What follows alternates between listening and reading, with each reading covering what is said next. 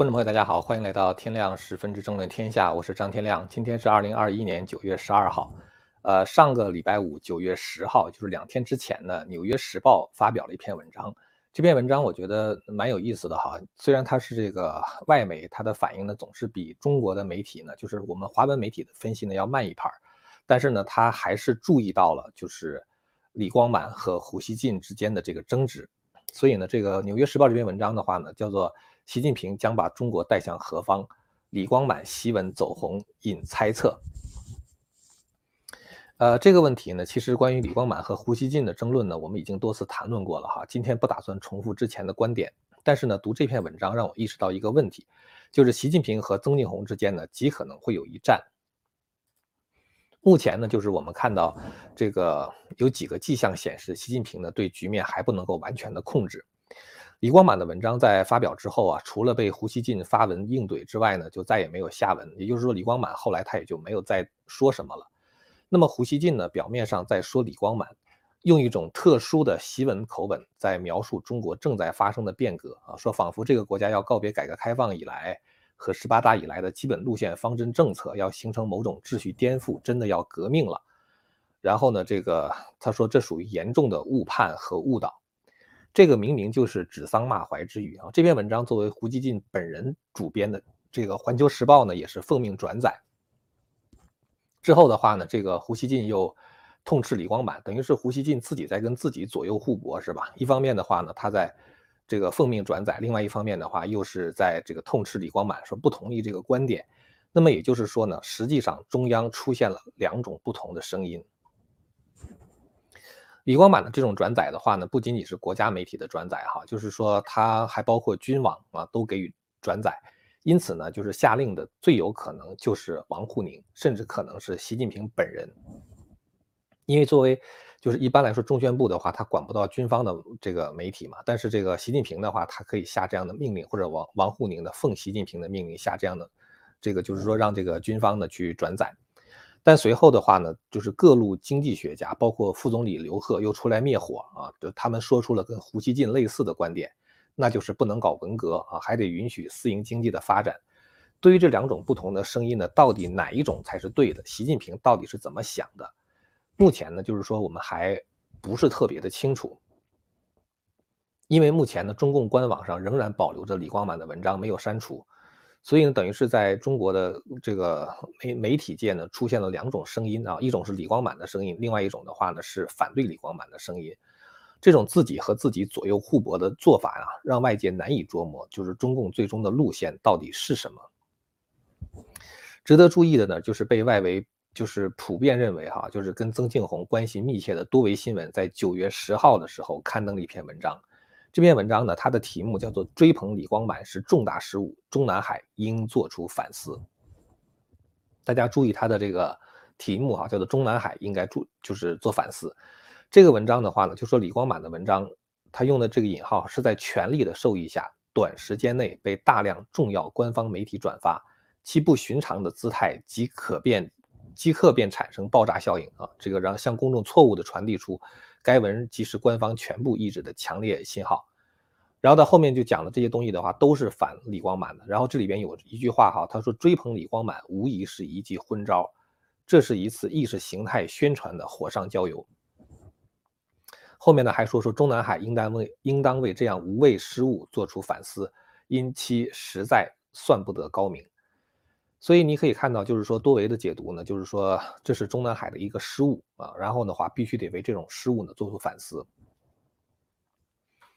其实这里边的话，大家可以看出来哈，就是说你批评中南海，实际上就是在批评习近平，因为如果中南海定于一尊的话，那么你让中南海反思的话呢，就是让习近平反思。那么如果习近平不需要反思，也就是说，那么这个责任是别人来背的话呢，就说明中央有两种声音，一种是习近平的声音啊，另外一种就是，呃，就是一种是这种左的声音，另外一种是习近平不同意这种声音啊，所以说才让刘鹤出来灭火呀，或者让胡锡进出来怼啊，这样的话就说明中央是分裂的，也就是说呢，无论哪种情况，对这个习近平呢都形成了打击。我不知道这个逻辑是不是非常清楚哈，就是他批评中南海说这是习近平的主张啊，太左了，这太糟糕了啊，习近平犯错了。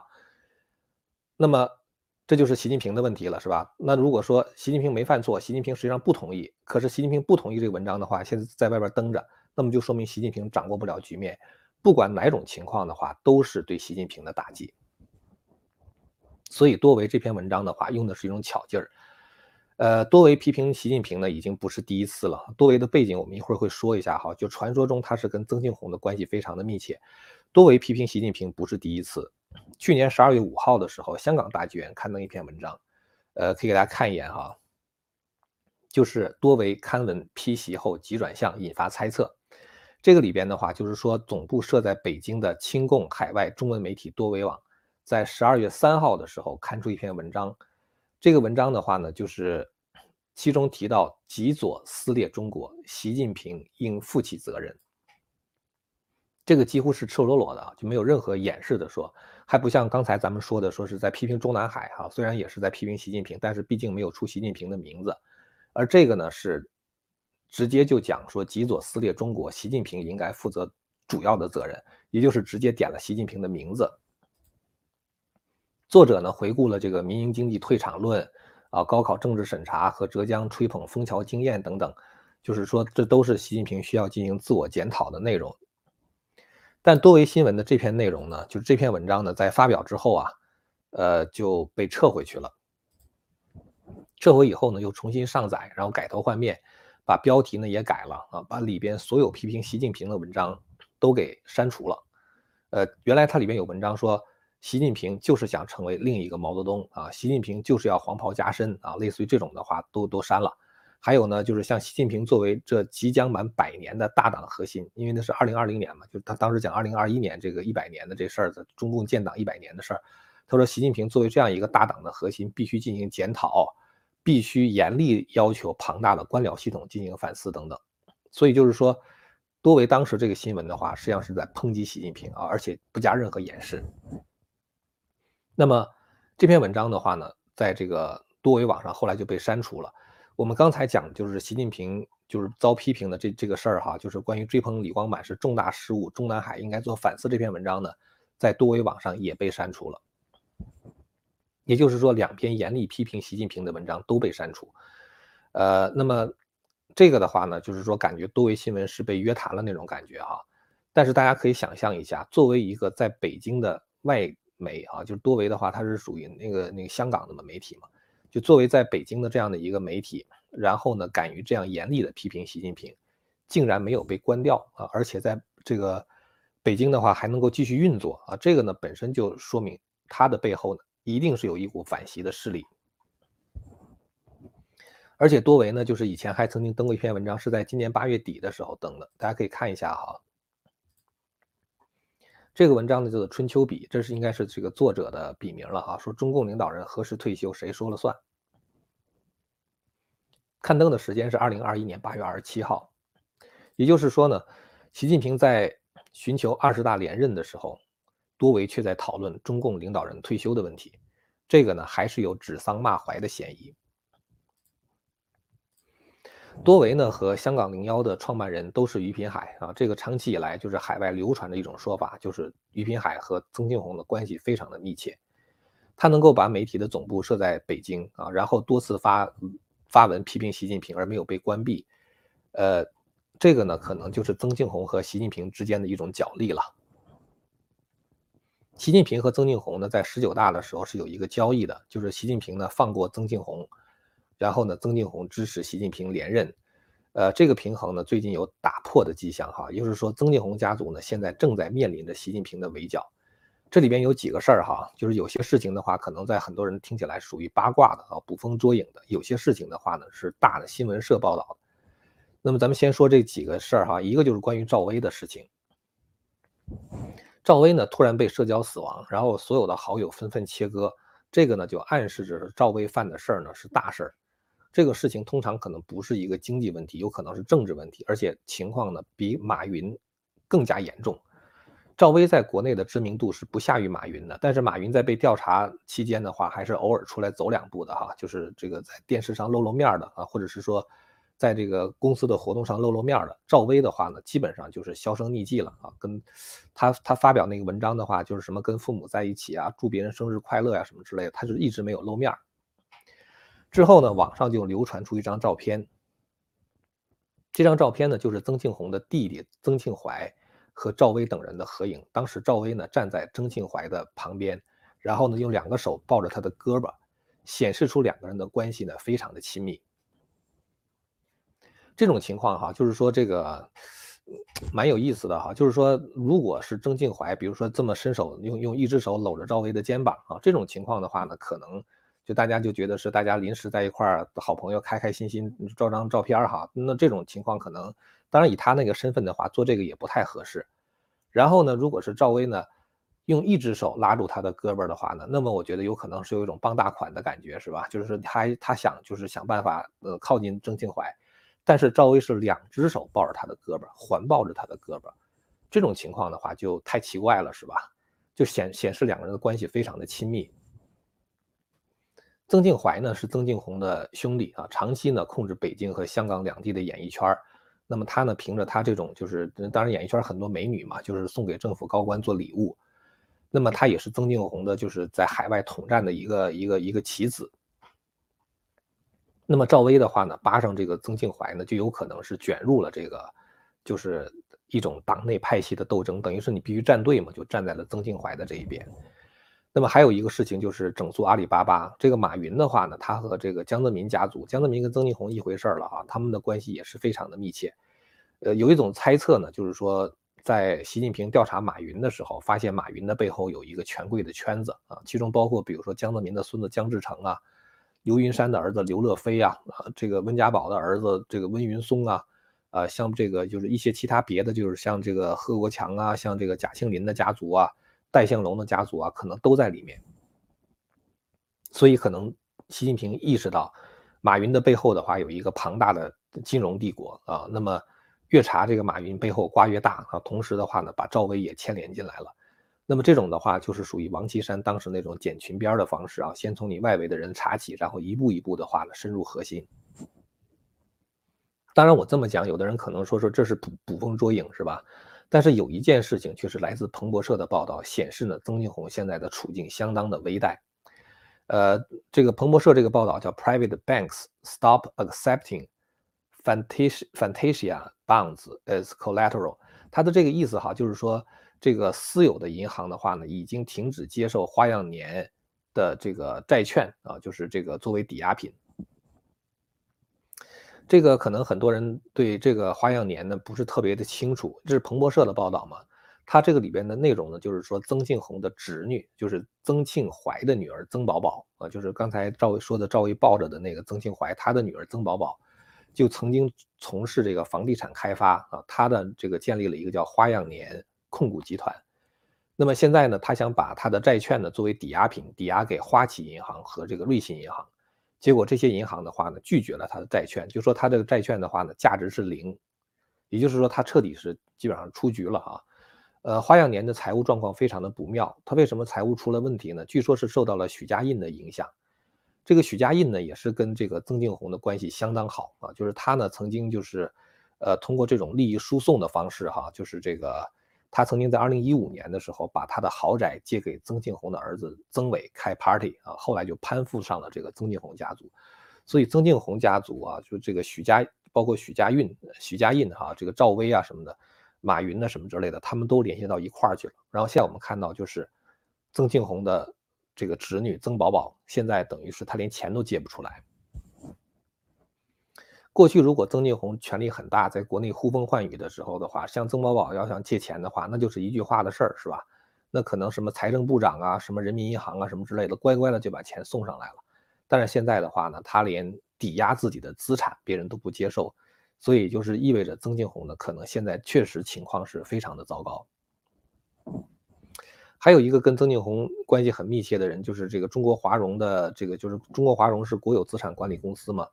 呃，华融的这个原来的董事长赖小民呢，就是被以腐败的罪名呢判处了死刑。然后这个赖小民的话，他的背后也是曾庆红啊，因为调查华融的时候说说，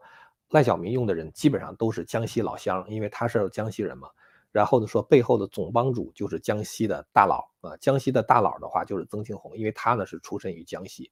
所以你从赖小民被枪毙啊，然后呢这个王这个赵薇出事儿啊，然后呢还有就是这个许家印现在陷入困境，然后曾宝宝借不到钱，这个都是曾庆红外围这一圈的人，现在他们都有麻烦。其实这也就意味着说，曾庆红本人的话呢，可能是遇到了一些麻烦。曾庆红呢曾经卷入周永康和薄熙来推翻。习近平的政变啊，这个事儿咱们以前说过很多次，就是二零一二年当时王立军夜奔美领馆的时候，后来不是整出了一个薄熙来政变集团嘛？后来把薄熙来抓起来，然后后来把周永康也抓起来，后来又抓这个，呃，在周永康之前的话又抓了这个像郭伯雄啊、徐才厚啊之类的中央军委副主席，然后中共的官媒的话呢，一度是直接奔着曾庆红去了，当时就有很多的消息说王岐山多次约谈了曾庆红。然后中共官媒当时好像是为了要给这个抓捕曾庆红来铺垫舆论啊，就一再提什么庆亲王啊、什么铁帽子王啊什么之类的，就暗示说曾庆红呢已经出事儿了。这种暗示的话，就有点像当时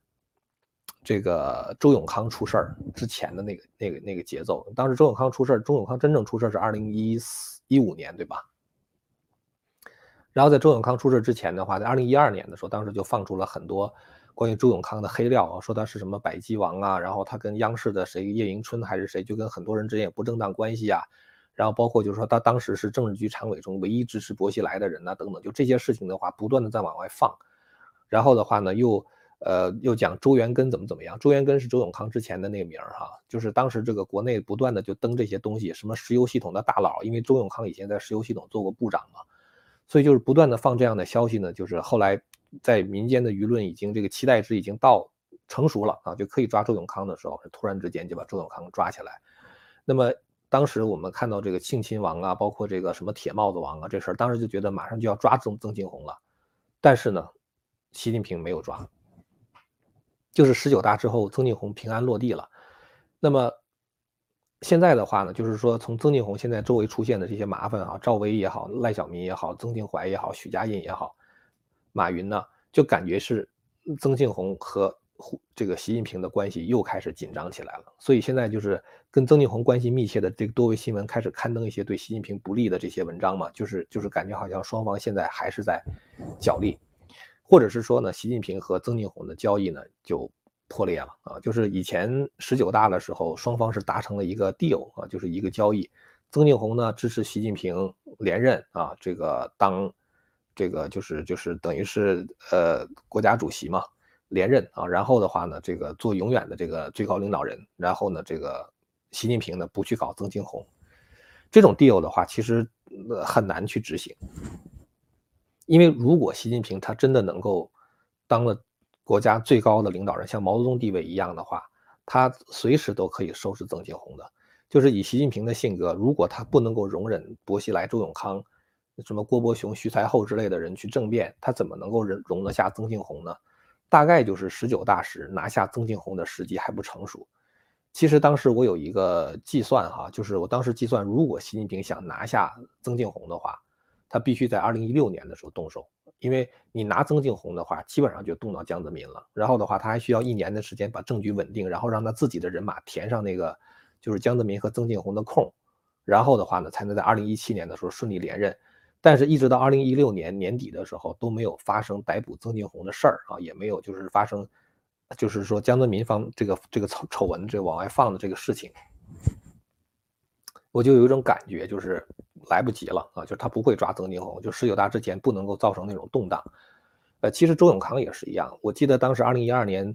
就是。我最早说周永康会出事儿的时候是二零一二年的二月二十几号的时候，当时接受新唐人采访的时候，我就说周周永康会被抓。那时候还没有任何一个人敢预见像周永康这样的一个政治局常委会被抓。但是当时我就说周永周永康会被抓，然后当时我说薄熙来会被抓，而且大概是在这个人大开会的时候，就是当时都都应验了嘛。然后这个周永康后来大量的这个负面新闻出来，就眼看着周永康就被抓的时候呢。突然之间，这个事儿就停下来了。我到二零一二年五月份之后就不再说这个事儿了，因为我觉得抓周永康最后的一次机会就是二零一二年四五月份，就虽然到了年底才会开那个十八大，当时啊，但是呢，我觉得就是因为胡温如果抓他的话，他需要有一段时间把这个证据稳定下来，然后再清洗他那个派系的人。同样就是说对曾庆红的话呢，到二零一六年如果没被抓的话，我觉得基本上就没戏了啊，就是不可能十八十九大之前抓他了。那么现在呢，就是说。习近平抓曾庆红有几个好处？第一个好处的话，就是说可以起到杀一儆百的作用，是吧？连曾庆红我都敢抓，看党内谁还敢反对我连任？就是习近平的话，他可能有这样的动机啊，就是就是杀鸡儆猴嘛，谁也别跟我叫板啊！我连曾庆红都敢抓啊，这是他的这个一种可能。再一种可能的话，因为曾庆红实在是就是习近平太恨他了，就是当年搞政变嘛，所以我觉得这个时候的话抓他是有可能的。那么曾庆红的话呢，他也会感到危险，因为。即使是十九大之前没抓，二十大如果习近平连任，甚至他可能做党主席的时候啊，就因为按中共内部规矩，同一个职位不能做两届嘛，他总书记已经做两届了。如果习近平变成了党主席的时候，那时候抓曾庆红就更加容易。所以对曾庆红来说的话，现在是困兽犹斗啊，就他也没有什么退路。呃，怎么办呢？所以这个二十大之前的话，我觉得曾庆红跟这个。江泽就是这个和习近平之间的话，可能会有一场恶斗啊！我预见这个可能性是非常大的。呃，大家知道啊，曾庆红退休呢，时间已经很久了哈。他是在二零一七年的时候就退下去了。然后呢，他利用他的影响力还在影响，因为这特别是当时这个主要的这个在政治局常委中还是江泽民派系占多数嘛，所以他利用他那个时候的权力的话呢，安排十八大、十九大的这些人选，他还是可以安排的。因为大家知道，一般来说，一个领导人退休之后，他的那个影响力不超过十年。一般来说的话是不超过十年，也就是说，他当时提拔那批省部级干部，基本上都是他提拔的省部级干部。然后呢，从这里边选出副国级、正国级的干部，因为那个班底是他提拔的嘛，所以说他就可以去影响这个、这个、这个，就是未来的这个政治，就是这个政局啊，他可以控制这个局面。但是十年之后的话，这批人都退休了，退休了以后的话，他说话就没人听了。所以呢，就是，呃，说哪个派系哪个派系掌权，哪个派系哪个派系慢慢示威了，其实有很多时候是时间的推移造成的啊。那么曾庆红的话，他原来做过组织部部长，所以他可能当时在整个国内的那套官僚系统中的话，都是他的人马。这样的话呢，就形成一个 deep state 啊，就像美国这种就是深深层政府啊，就是他很多人都是曾庆红的，表面上不说，他可能都是曾庆红的人。那如果曾庆红再不动手的话，二十大之前的话，他就连人马都没有，他就连资格都没有。那么这个时候呢，二十大之前可能是曾庆红最后翻盘的机会啊！特别他现在他的侄女都出问题啊，赵薇啊、马云的什么之类的，感觉就奔他奔着他去了。曾庆红现在我不知道是不是还能够控制住国安，那么他现在能够做什么呢？我觉得哈。呃，他是不是能够有力量搞政变？这还真是不知道了。就是说，他就是是不是能够就是控制军队？这真是不知道。那么他还有一种可能的话，就是属于就是通过政变的形式吧，暗杀的形式啊，应该说是暗杀的形式。还有一种可能性的话，就是利用美国啊，因为现在中美关系很糟糕。习近平的话呢，又有美国想倒习的这样的一个大背景在，所以呢，如果曾庆红他能够利用美国的力量，这个我不知道他怎么去借力打力哈，就是来来这个打击习近平。那么这个呢，就是可能是他可以用的这么两招吧。其实我觉得现在的情况对曾庆曾庆红不是很有利哈，所以咱们就看就是二人角力谁占上风。那么这个呢可能会有一个就是标志性的事件，就是因为现在胡锡进和王沪宁两方的话，他的声音不一样嘛。胡锡进的话是属于反文革了，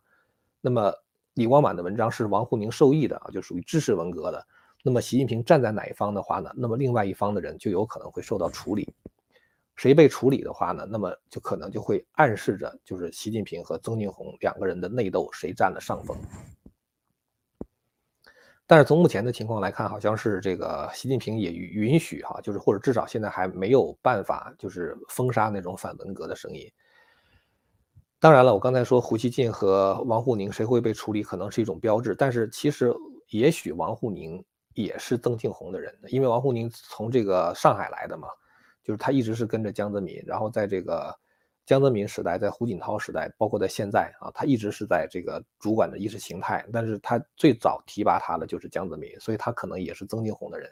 那么他利用这种文革的宣传呢，有可能就是给习近平挖这么一个坑。反正二十大之前啊，反正是明年召开二十大嘛，所以我觉得有很多的这个大戏，我们还是可以继续看下去的。今天呢，就是看到《纽约时报》的这个新闻呢，就产生这么一点联想啊，所以呢，就是跟大家就是聊一聊哈，我的一些对政局的看法。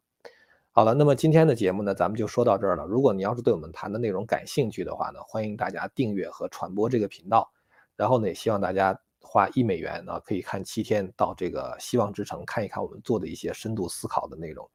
好了，感谢您的收看，我们下次节目再见。千古文明汇成巨著，百家大义娓娓道来。希望之声精品网、希望之城隆重推出张天亮教授第二部大型讲史系列《中华文明史》，为您重现中国历史上最璀璨的文明之珠，让您在轻松的观赏中汲取古老的智慧和对当代的启迪。今天就登录 landofhope 点 tv，land of hope 点 tv。